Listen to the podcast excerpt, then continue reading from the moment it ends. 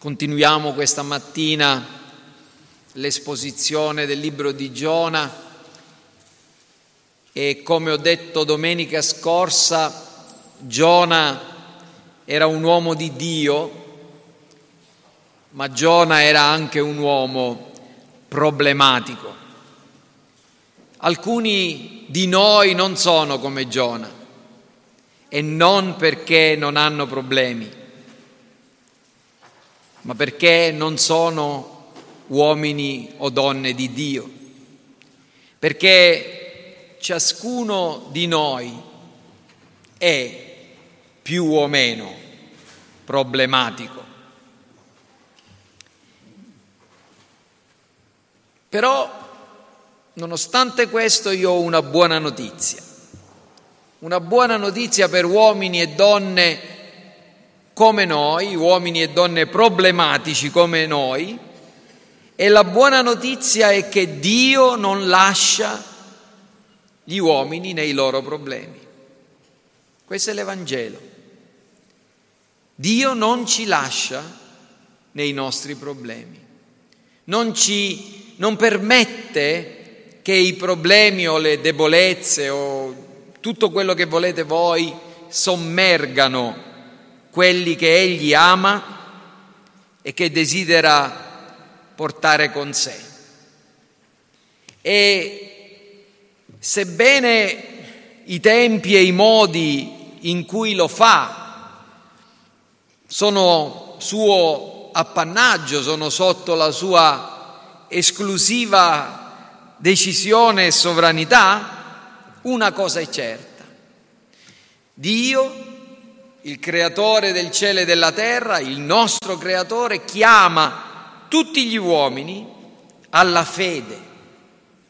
E coloro che credono in Cristo, che sono fatti partecipi delle sue preziose e grandissime promesse, possono essere certi che tra queste promesse ce n'è una che deve dare conforto a ciascuno di noi. La troviamo in prima Pietro 5,10, non è necessario che la prendiate, prendiate, la leggo io.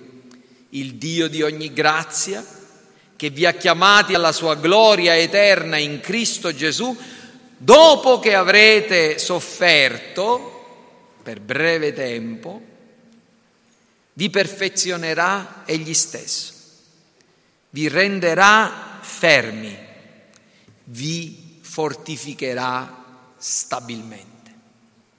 Questa è la promessa.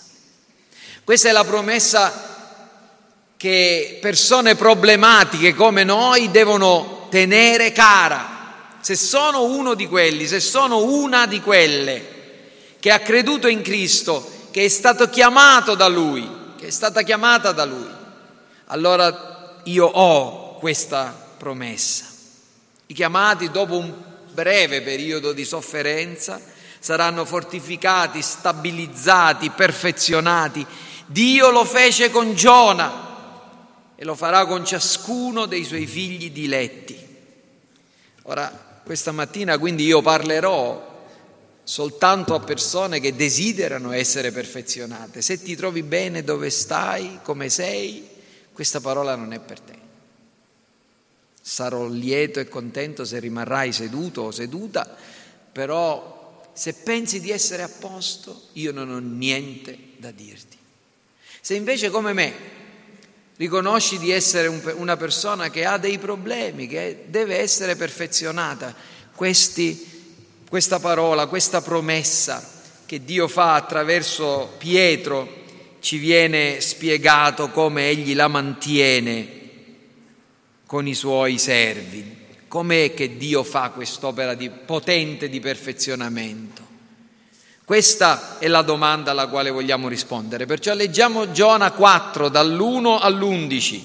Con questo sermone completerò l'esposizione del libro di Giona. Forse Giona rimarrà ancora con noi per qualche domenica perché ho il desiderio di fare qualche paragone con Cristo, ma questo è l'ultimo sermone dall'esposizione del libro di Giona. Giona, vi ricordate cos'era successo? La città di Ninive si ravvede, Dio non la distrugge, Giona capisce subito che, che Dio non l'avrebbe distrutta e allora Giona ne provò un gran dispiacere e ne fu irritato. E allora pregò e disse, oh Signore, non era forse questo che io dicevo mentre ero ancora nel mio paese? Perciò mi affrettai a fuggire a Tarsis. Sapevo infatti che tu sei un Dio misericordioso, pietoso, lento all'ira, di gran bontà e che ti penti del male minacciato. Perciò, Signore, ti prego, riprenditi la mia vita, poiché per me è meglio morire piuttosto che vivere. Il Signore gli disse, fai bene ad irritarti così? Poi Giona uscì dalla città e si mise seduto a oriente della città. Là si fece una capanna e si riparò alla sua ombra per poter vedere quello che sarebbe successo alla città. Dio il Signore, per calmarlo dalla sua irritazione, fece crescere un ricino che salì al di sopra di Giona per fare ombra sul suo capo. Giona provò una grandissima gioia a causa di quel ricino. L'indomani, allo spuntare dell'alba, Dio mandò un verme a rosicchiare il ricino e questo seccò. Dopo che il Signore si fu alzato, dopo che il sole si fu alzato, Dio fece soffiare un soffocante vento orientale e il sole picchiò sul capo di Giona così forte da farlo venir meno. E allora egli chiese di morire dicendo, è meglio per me morire che vivere. E Dio disse a Giona, fai bene a irritarti così a causa del ricino? Egli rispose, sì, faccio bene a irritarmi così, fino a desiderare la morte. Il Signore disse, tu hai pietà del ricino per il quale non ti sei affaticato, che tu non hai fatto crescere, che è nato in una notte e in una notte è perito, e io non avrei pietà di Ninive, la gran città, nella quale si trovano più di 120.000 persone che non sanno distinguere la loro destra dalla loro sinistra e tanta quantità di bestiame?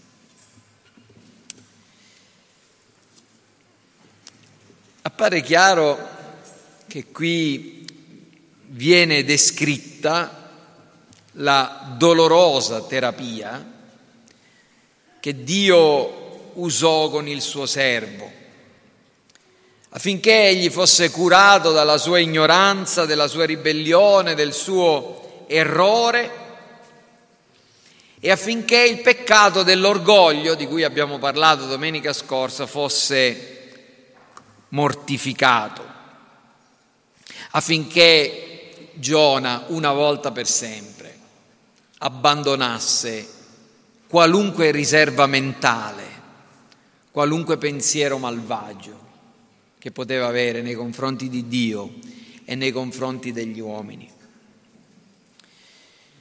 Questa mattina vi spiegherò per quale ragione io credo che la conclusione di questo libro ci dimostra che Giona veramente fu guarito, che Dio trionfò sopra i problemi di Giona.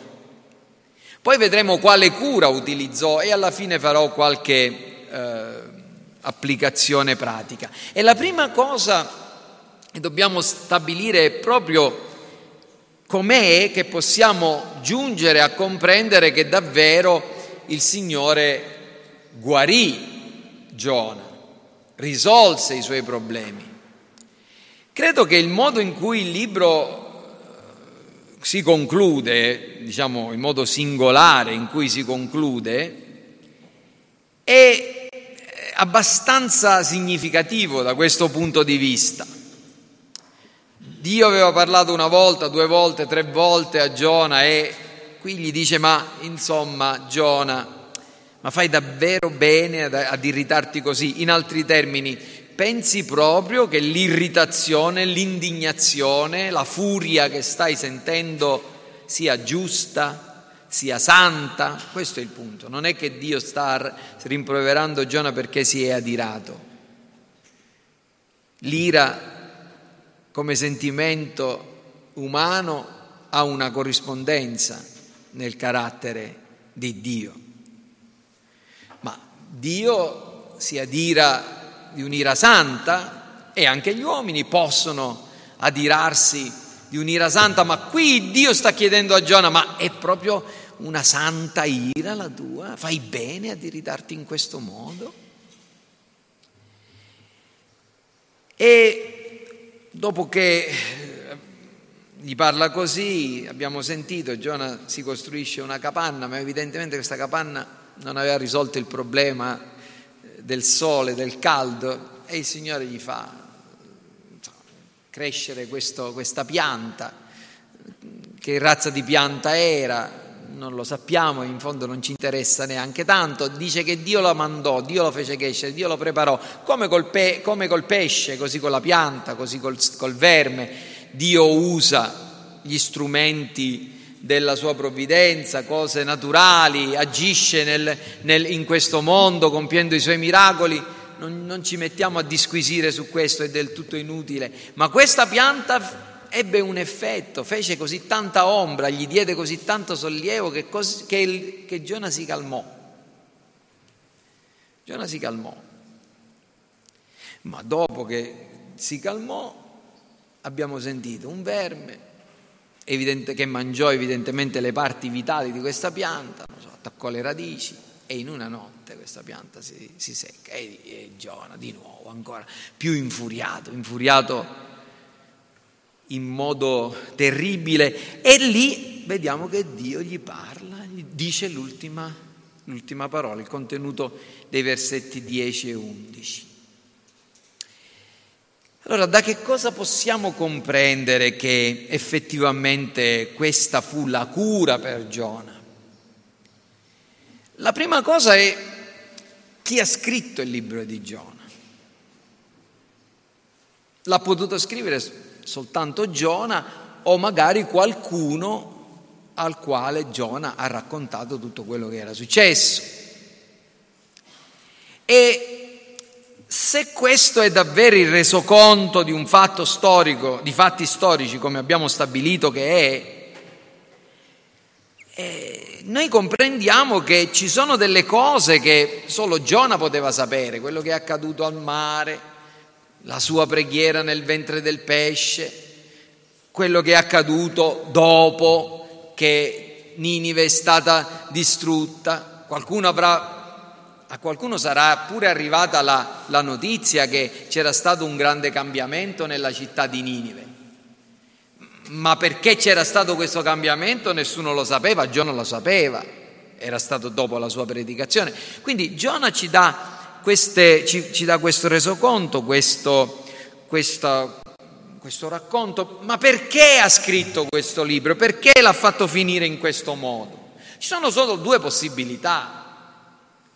O ci vuole dare un messaggio del tipo No, anzitutto lui non ci fa una bella figura in tutto il libro, no? Se voi dovete, doveste scrivere un libro sulla vostra vita, insomma, che cosa scegliereste di scrivere? Siete abbastanza onesti, cerchereste di, eh, insomma, di scrivere un, non solo le cose belle che avete fatto, però diciamo che insomma, certe cose proprio non le scrivereste. Io non le scriverei, Giona qui non è che ci dà una bella immagine di sé. Lui sapeva che scrivendo questa cosa sarebbe sempre stato ricordato come quell'uomo che si è ribellato a Dio, quell'uomo che ha gridato in faccia a Dio, no? E allora ci sono solo due possibilità. O ha scritto queste cose per dimostrarci che Giona è l'uomo che osò sfidare Dio fino alla fine, dimostrando che quello che Dio fa non è né giusto né buono. Potrebbe essere questa.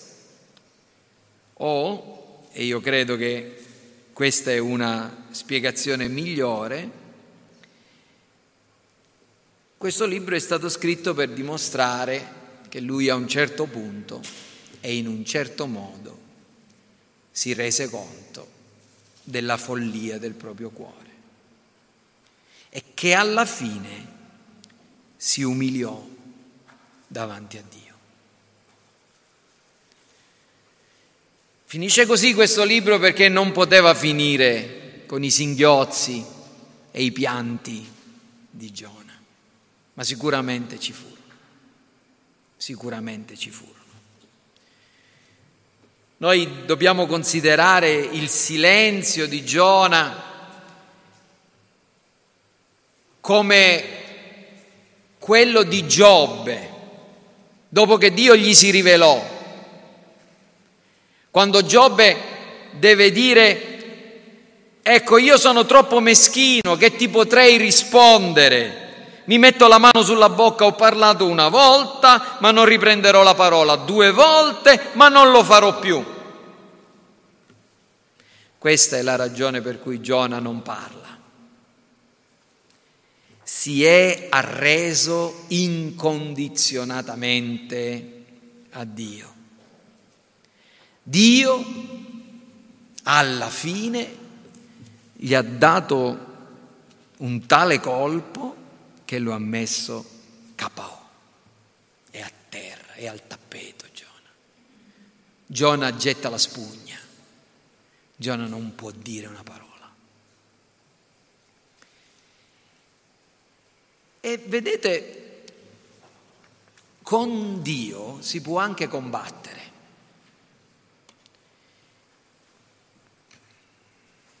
Però sappiate una cosa, che se provate a combattere con Dio è sempre Lui a vincere. E come nel caso di Giacobbe, che combatté con Dio,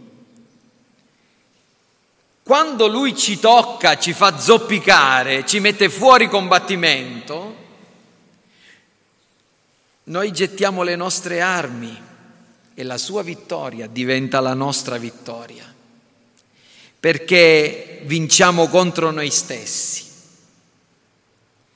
E come Giacobbe vinse perché da imbroglione, manipolatore, tutto quello che era, divenne un principe di Dio, fu trasformato da Dio, così, Gio, così Giona da rabbioso, amareggiato, risentito, razzista, orgoglioso, divenne umile e mansueto, al punto da poter scrivere questo meraviglioso libro che rappresenta la sua confessione. Giona, come ciascuno di noi, quando osiamo combattere con Dio, alla fine, quando siamo completamente arresi alla sua volontà, zoppicando a testa bassa, torniamo là dove Dio vuole che noi siamo. Giona tornò. E Giona tornò non perché Dio rispose alle sue preghiere. Dio non rispose alle sue preghiere. Dio non soddisfece i suoi desideri.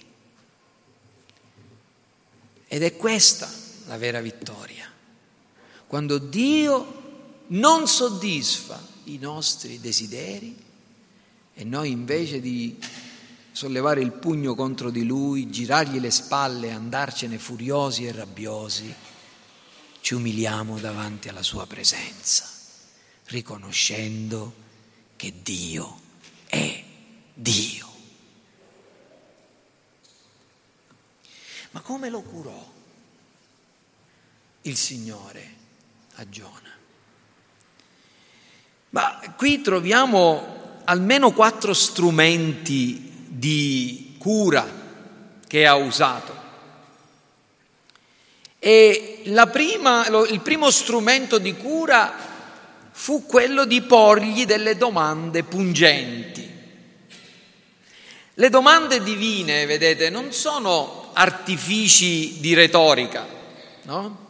Ci sono delle domande che i predicatori fanno che sono, le risposte sono scontate, si deve rispondere sì o no, sono domande retoriche. Se qualcuno prova a rispondere a quelle domande, insomma, si rende piuttosto ridicolo, è una domanda retorica, ma le domande di Dio non sono domande retoriche.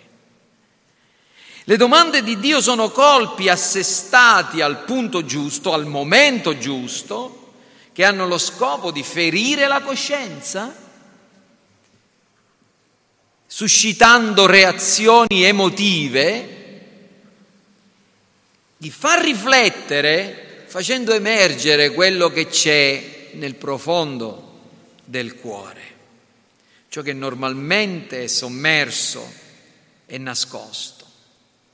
E questo metodo di fare domande noi lo troviamo in tutta la scrittura. Ci pensate? Adamo, dove sei? E Dio non lo sapeva dove era Adamo. Adamo, chi ti ha mostrato che eri nudo? Hai forse mangiato del frutto dell'albero?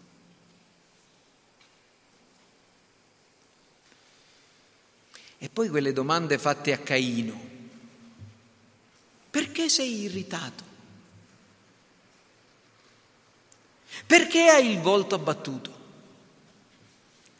Se agisci bene non rialzerai il capo. Dov'è tuo fratello?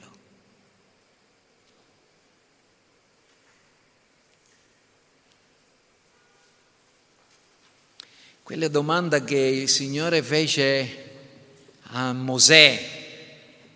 Signore, non so parlare, Signore, eh, c'è qualcosa che Dio non possa fare? Chi ha fatto l'orecchio, non la bocca, non è in grado di aiutarti? E ad, e ad Abramo c'è qualcosa che è troppo difficile per il Signore?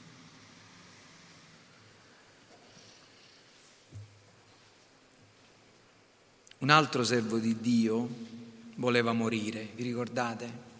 Elia.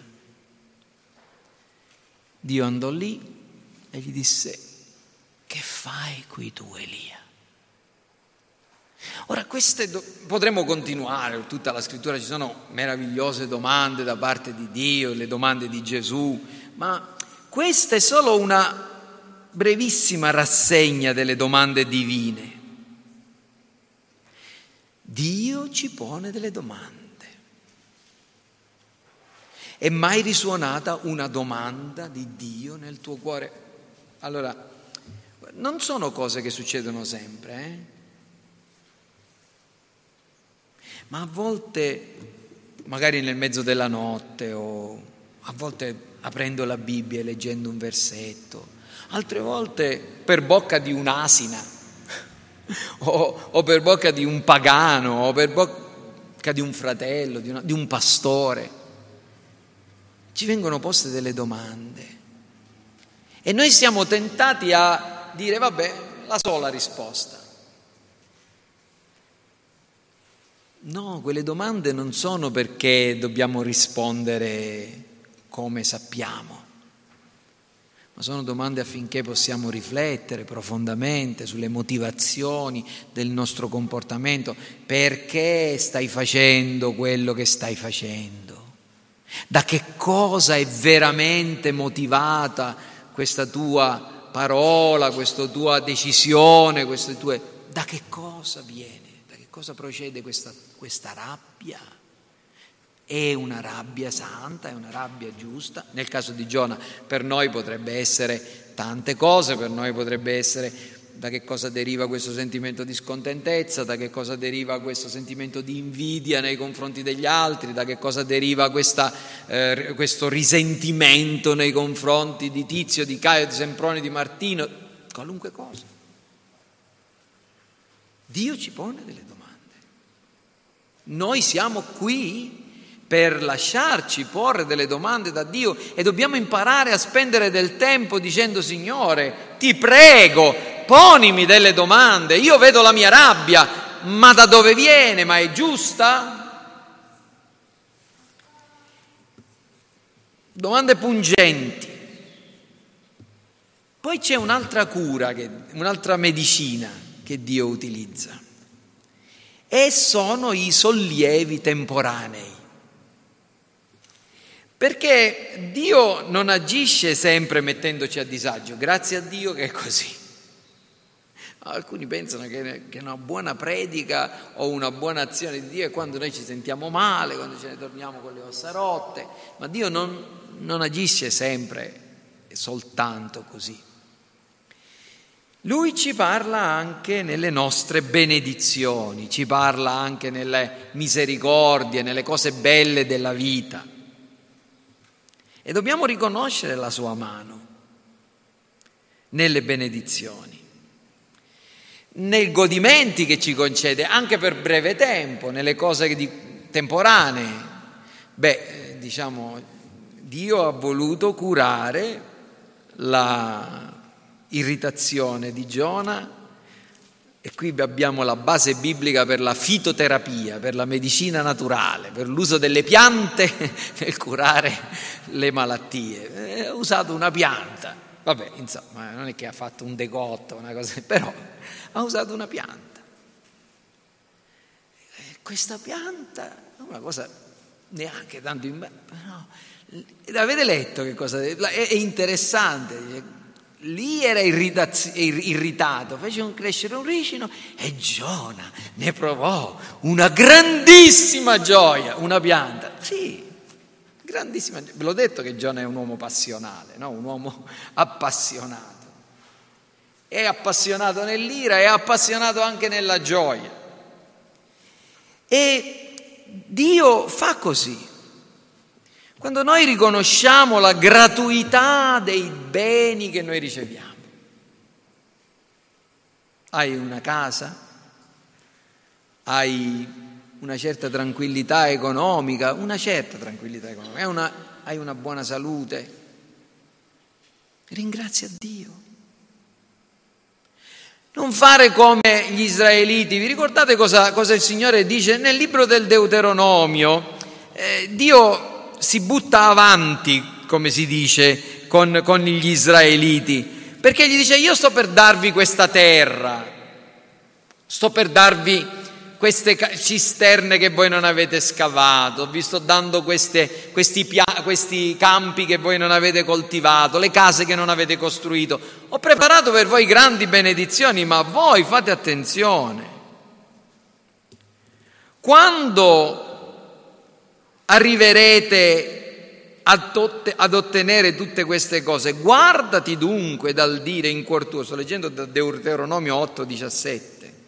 La mia forza e la mia potenza, la potenza della mia mano mi hanno procurato queste ricchezze.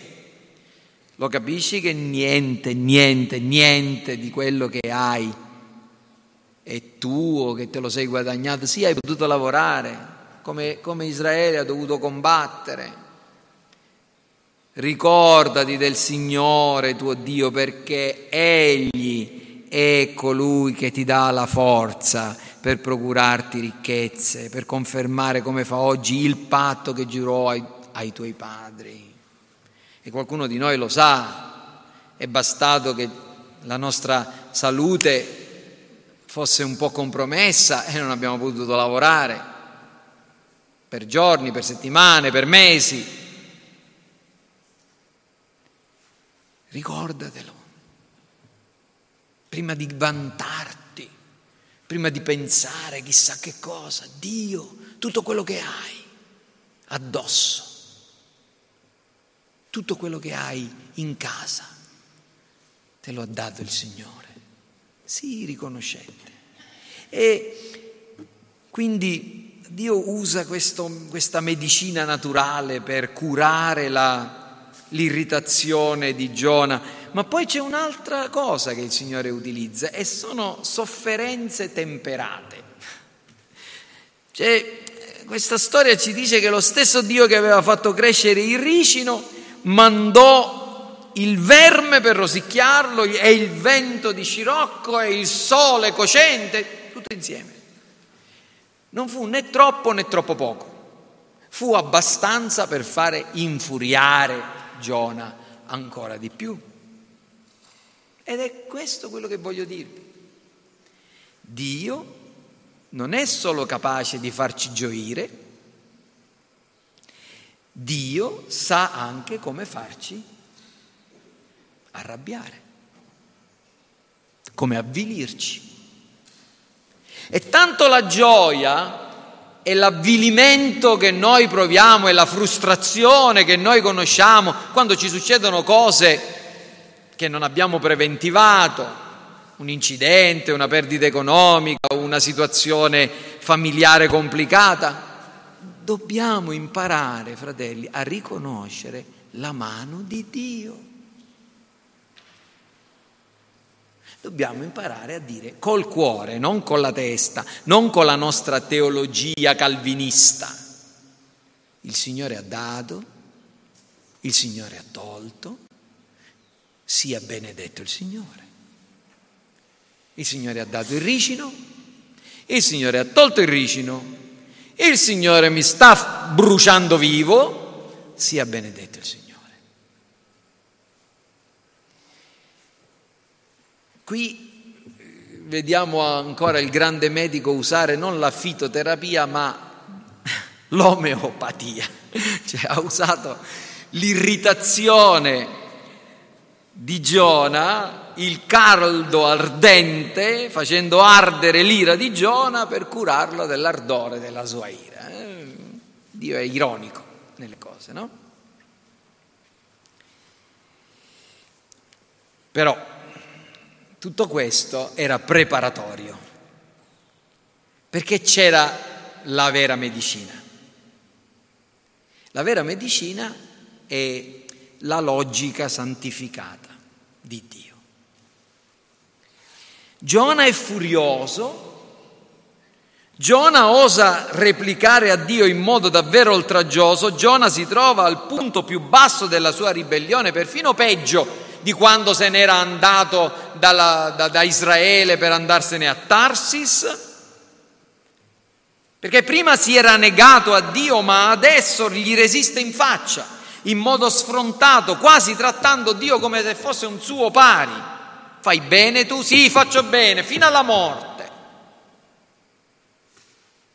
Però il Signore è troppo grande, troppo potente, troppo paziente, troppo misericordioso per rispondere a Giona come si meriterebbe.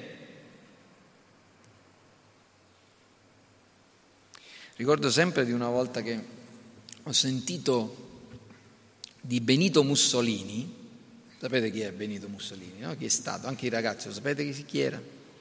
Avete mai sentito parlare di Benito Mussolini? È stato un uomo che è stato capo del governo in Italia, che si è impossessato del potere politico e per vent'anni ha guidato l'Italia trascinandola in una guerra, nella seconda guerra mondiale. Ma prima di fare tutto questo c'era stata una volta in cui aveva avuto una conferenza pubblica con un pastore evangelico, un pastore valdese, Taglialatela si chiamava. Ed era un, lui era socialista, lui era ah, orgoglioso sua, del suo ateismo, prima di essere poi fascista. Cioè, no?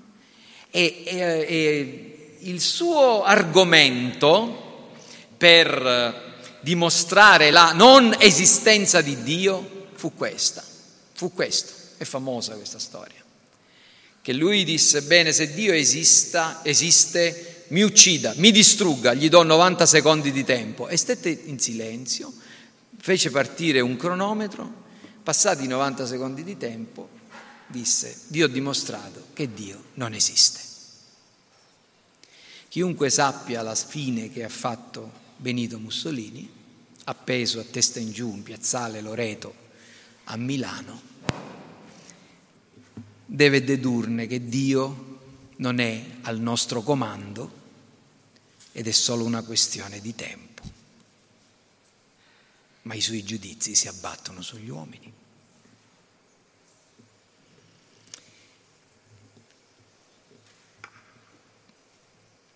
Quello che voglio dire è che Dio usa con Giona non la violenza, la sua forza, la brutalità, ma, Gio- ma usa la sua tenerezza e la potenza della sua logica.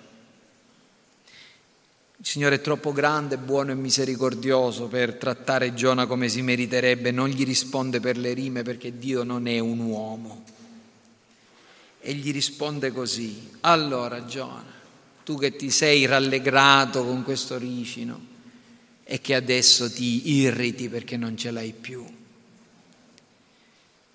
tu hai pietà di questo ricino per il quale non hai faticato che non hai fatto crescere, che è nato in una notte, in una notte se n'è andato, è perito, e io non avrei pietà di Ninive, la gran città, nella quale si trovano più di 120.000 persone che non sanno distinguere la destra e la sinistra, probabilmente voleva dire bambini, che sono ancora in una età in cui non hanno consapevolezza della loro, del loro, della loro presenza, della loro, eh, del loro peccato, de, delle loro capacità. Quindi Dio sta dicendo a Giona, insomma, non comprendi quanto più importante è una città rispetto a una pianticella di un giorno, quanto più è importante queste centinaia di migliaia di persone che io ho creato, esseri umani a mia immagine e somiglianza. E poi tu per una pianta ti preoccupi e io non mi dovrei preoccupare anche di tanta quantità di bestiame. Gli animali sono nella scala dell'esistenza più in alto delle piante. Giona si rattrista per la distruzione di una pianta e Dio non si dovrebbe rattristare se dovessero essere distrutti tanti animali, tanti esseri umani, una grande città che Egli ha curato. Com'è possibile non essere colpiti da una tale logica? Cioè, qui davvero Giona viene messo con le spalle al muro. Allora, Dico tre o quattro cose per concludere applicando queste verità. La prima, ascoltatemi bene, è una cosa importante quella che dico, ed è questa, noi non dobbiamo reprimere i nostri sentimenti. Alcuni pensano che raggiungere la maturità significa che noi diventiamo impassibili o che non perdiamo la, diciamo se c'è una persona che piange o che si, che, che si rallegra, la, la, domenica scorsa siamo andati a Comiso, no? vi assicuro, eh, lo posso dire, sono stato tutto il tempo a guidare di ritorno c'erano i bambini che hanno riso perché erano seduti nell'ultimo, nell'ultimo, nell'ultimo sedile e tutto il tempo a ridere, a scherzare. Ho detto, ma che avranno questi bambini a ridere, a scherzare tutto il tempo? C'era Gabriele, c'era, c'era Francesco, c'era Simone, eh, Elisa. Eh, sono bambini e noi diciamo, ecco, i bambini, no, i bambini sono contenti con niente. E noi essere adulti significa essere passati, no? non ci abbandoniamo a certe cose. Io penso che do, dovremmo riscoprire molto di, questo, di, questa capacità di divertirci, di, gio- di ridere, di scherzare, di essere leggeri, come i bambini. Cioè, essere maturi non significa reprimere i nostri sentimenti.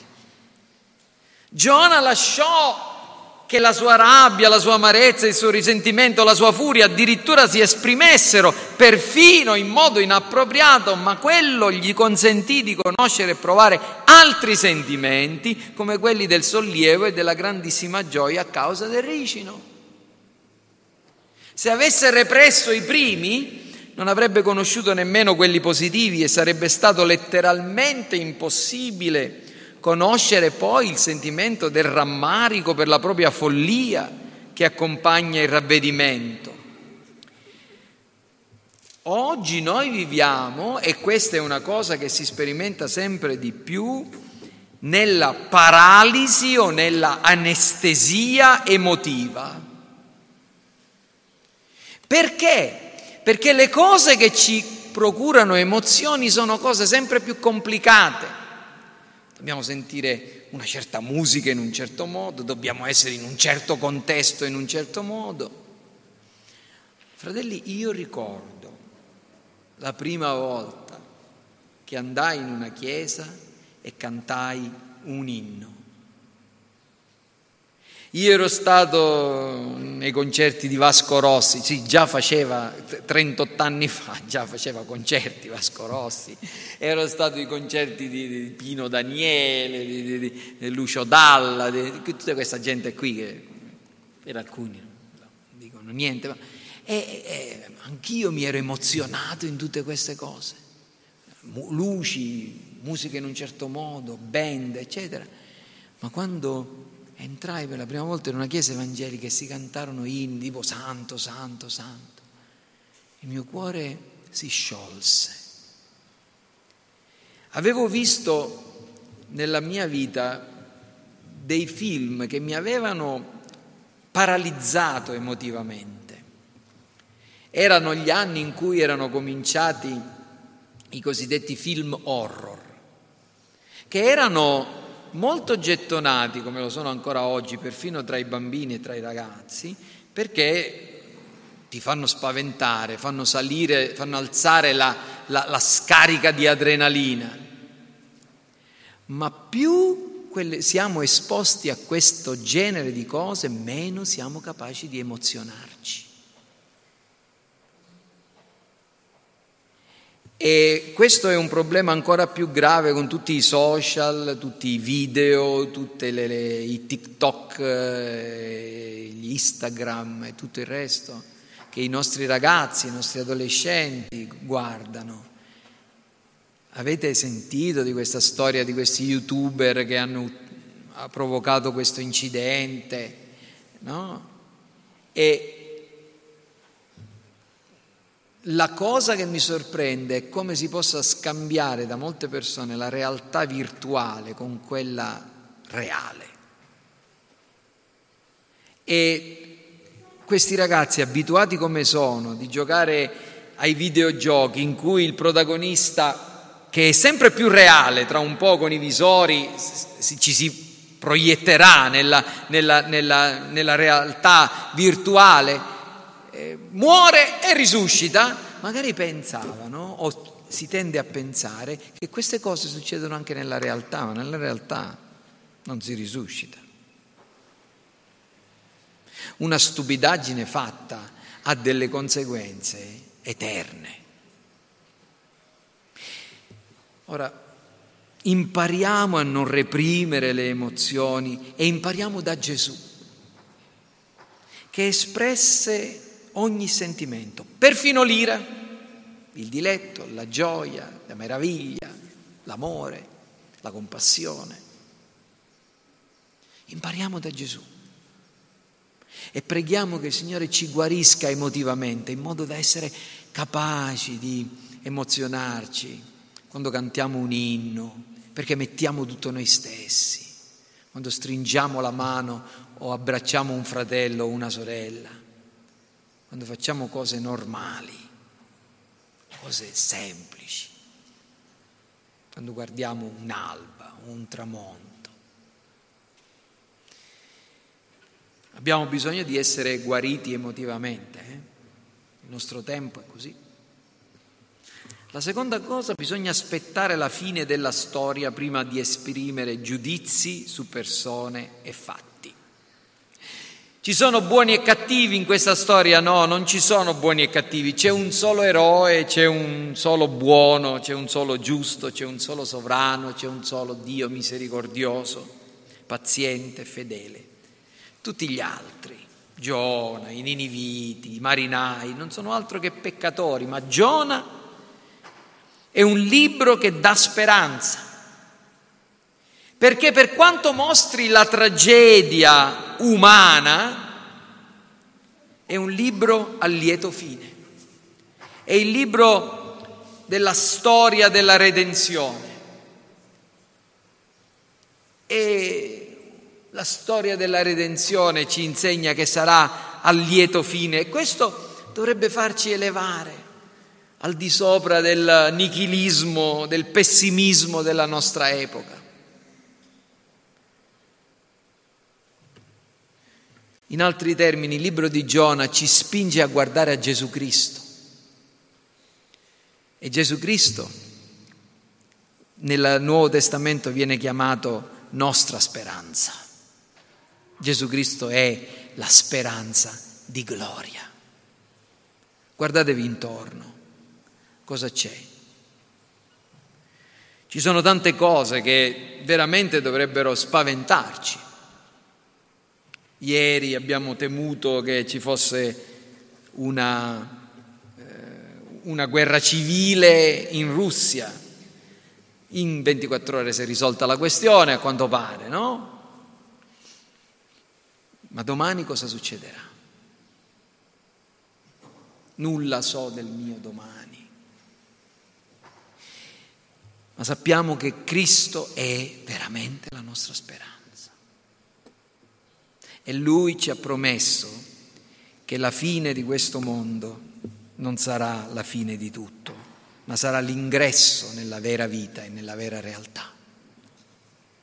La storia cristiana è una storia a lieto fine. La terza cosa è che bisogna cogliere lo scopo della rivelazione della sovranità di Dio. Il libro di Giona è una grande rivelazione della sovranità di Dio, la fede nella sovranità di Dio, vedete, non spiega tutte le cose, anzi spiega pochissimo. La, la, la, sovranità, la fede, la dottrina della sovranità di Dio non serve a, fa, a dare senso alle cose, ma è un vero sostegno e dona vera pace in ogni situazione della vita. Perché? Perché ci riempie di gratitudine. Ha un unico grande scopo. Sapete quale? Quello di mostrarci questo Dio così grande affinché noi ci prostriamo davanti a Lui e lo adoriamo umilmente affinché noi gli chiediamo, Signore, rendici santi come tu sei santo. Questo è lo scopo della venuta di Cristo nel mondo, per mostrarci il Padre, per purificare le nostre anime e per farci scendere dal cielo lo Spirito Santo affinché noi potessimo essere santificati per farci diventare adoratori di Dio.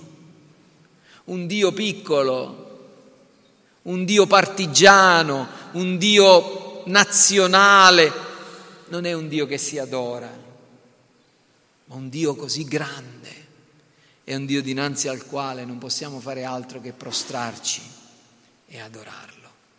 Ed infine, e questa è l'ultima cosa, e ho davvero concluso, dobbiamo imparare la lezione circa la misericordia e la giustizia di Dio. Ve l'ho detto, tutto il libro di Giona sottolinea questo grande tema biblico. Dio è un Dio di misericordia, Dio è un Dio di giustizia. Se il diavolo riesce a persuadere qualcuno che Dio è sovrano, che Dio è santo, che Dio è giusto, ma che non è misericordioso, questa persona non potrà che disperare. Ah, Dio è grande, è vero, io sono un peccatore, ah, io ho commesso un peccato troppo grande per essere, per essere liberato, per essere perdonato. Ecco, questa è una menzogna satanica. Dio è grande, molto più grande di quanto tu possa pensare. Dio è santo, molto più santo di quanto tu possa immaginare. Dio è giusto, molto più giusto di quanto tu lo possa fare ma Dio è anche misericordioso e non c'è peccato che Egli non possa perdonare. Dall'altra parte, se il diavolo riuscirà a persuadere alcuno che Dio è buono, è misericordioso, è perdonatore e che alla fine non farà valere le sue giuste prerogative di giustizia e verità, nessuno si convertirà. E questa è un'altra menzogna satanica. Dio è buono, ci accoglie così come siamo, Dio ama tutti. Oh, non c'è bisogno che tu cambi il tuo stile di vita, non c'è bisogno che tu lotti contro le tue inclinazioni, non c'è bisogno che tu ti fai scrutare dalla legge di Dio. Gesù è buono, Gesù è misericordioso. Se, se non comprendete queste due colonne del carattere di Dio, non ci può essere salvezza, non c'è speranza e non c'è conversione. Dio è benigno e severo e la sua perfetta manifestazione la vediamo al Golgota. Lì c'è Dio, l'uomo Dio che muore sulla croce. Perché muore?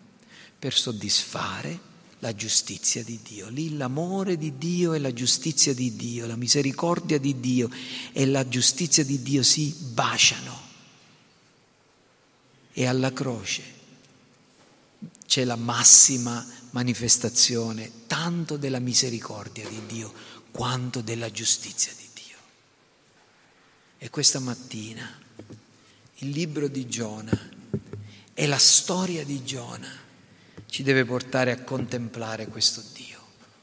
E se c'è qualcuno che ancora ha dei dubbi intorno a Dio, per amore del Signore, per amore di te stesso, di te stessa, abbandonali e invoca il Salvatore, grida a Dio, egli ti salva.